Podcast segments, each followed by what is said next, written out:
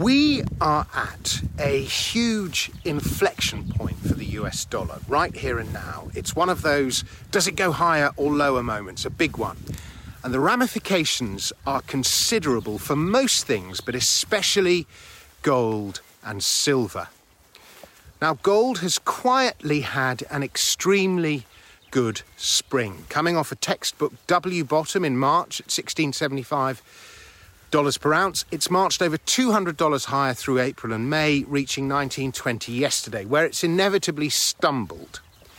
Now, why do I say inevitably? Because $19.20 was the price it reached in 2011 after 10 years of bull market, one of the most epic bull markets in gold's history. It's a high that stood for 9 years until it was eventually, though only briefly, overcome last year. And it's such an obvious and long-term price point that gold was bound to at least stutter there, as it did yesterday. Now, gold looks good, it has to be said. It's grinding upwards. All the moving averages, short, intermediate and long term, they're sloping upwards. We have a nice trend.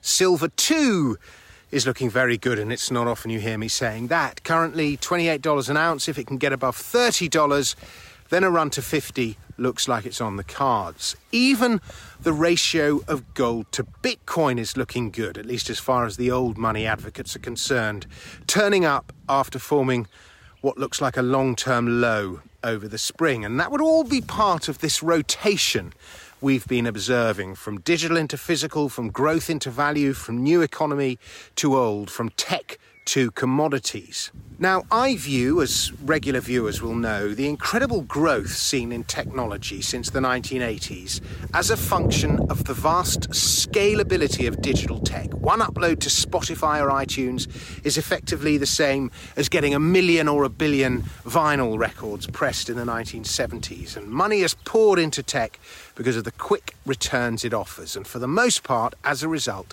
tech has outperformed. Yet, within that broader trend, there have been windows when the physical economy has shone more brightly. The 80s and 90s were all about tech, but then between 2000 and 2003, physical outperformed. The rest of the noughties saw roughly equal performance, and then in 2009, tech began to outperform again, and that remained the case for over 10 years.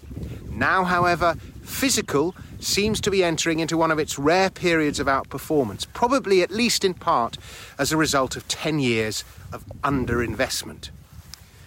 Gold's recent outperformance, especially versus Bitcoin, would be a part of that recent rotation.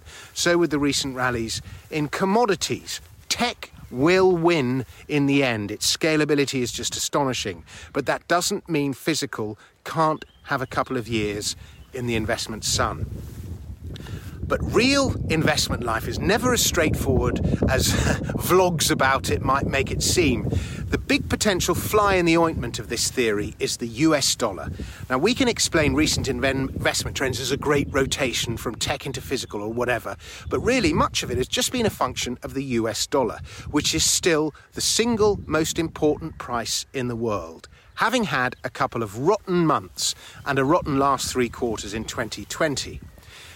The US dollar index, which measures the value of the US dollar versus the currencies of its major trading partners, peaked at 103 at the height of the corona panic in March 2020. This was the same peak it hit in 2017 at the end of Barack Obama's presidency and at the beginning of Donald Trump's. We got a huge multi-year double top, an M, and since then it's been in free fall, ending 2020 at 89. We had a relief rally to 93, which lasted up till March, and since then it's been in free fall again. Now we're back at 89, retesting the lows. These are the same lows which held in early 2018 and from which a huge relief rally followed. 2 years of bull market in the US dollar. The fate of the US dollar at the 88-89 level, it's currently retesting, determines the entire investment outlook for the next 2 years. If it holds, then it might be time to discard the great rotation theory. The secular bull market we appear to be at the beginning of in commodities may be off as well. If we fall below that level, however, the party is on. Buy metals, base precious, buy oil, buy the pound even. They'll all go a lot higher. Inflation. So what do you think? Does 88, 89 hold? Do we rebound here? Perhaps we pause for breath here and then head lower. Or perhaps it gives way straight away. Thanks very much for watching. Please subscribe to my channel. I'll be back with another video very soon. Until then, cheerio.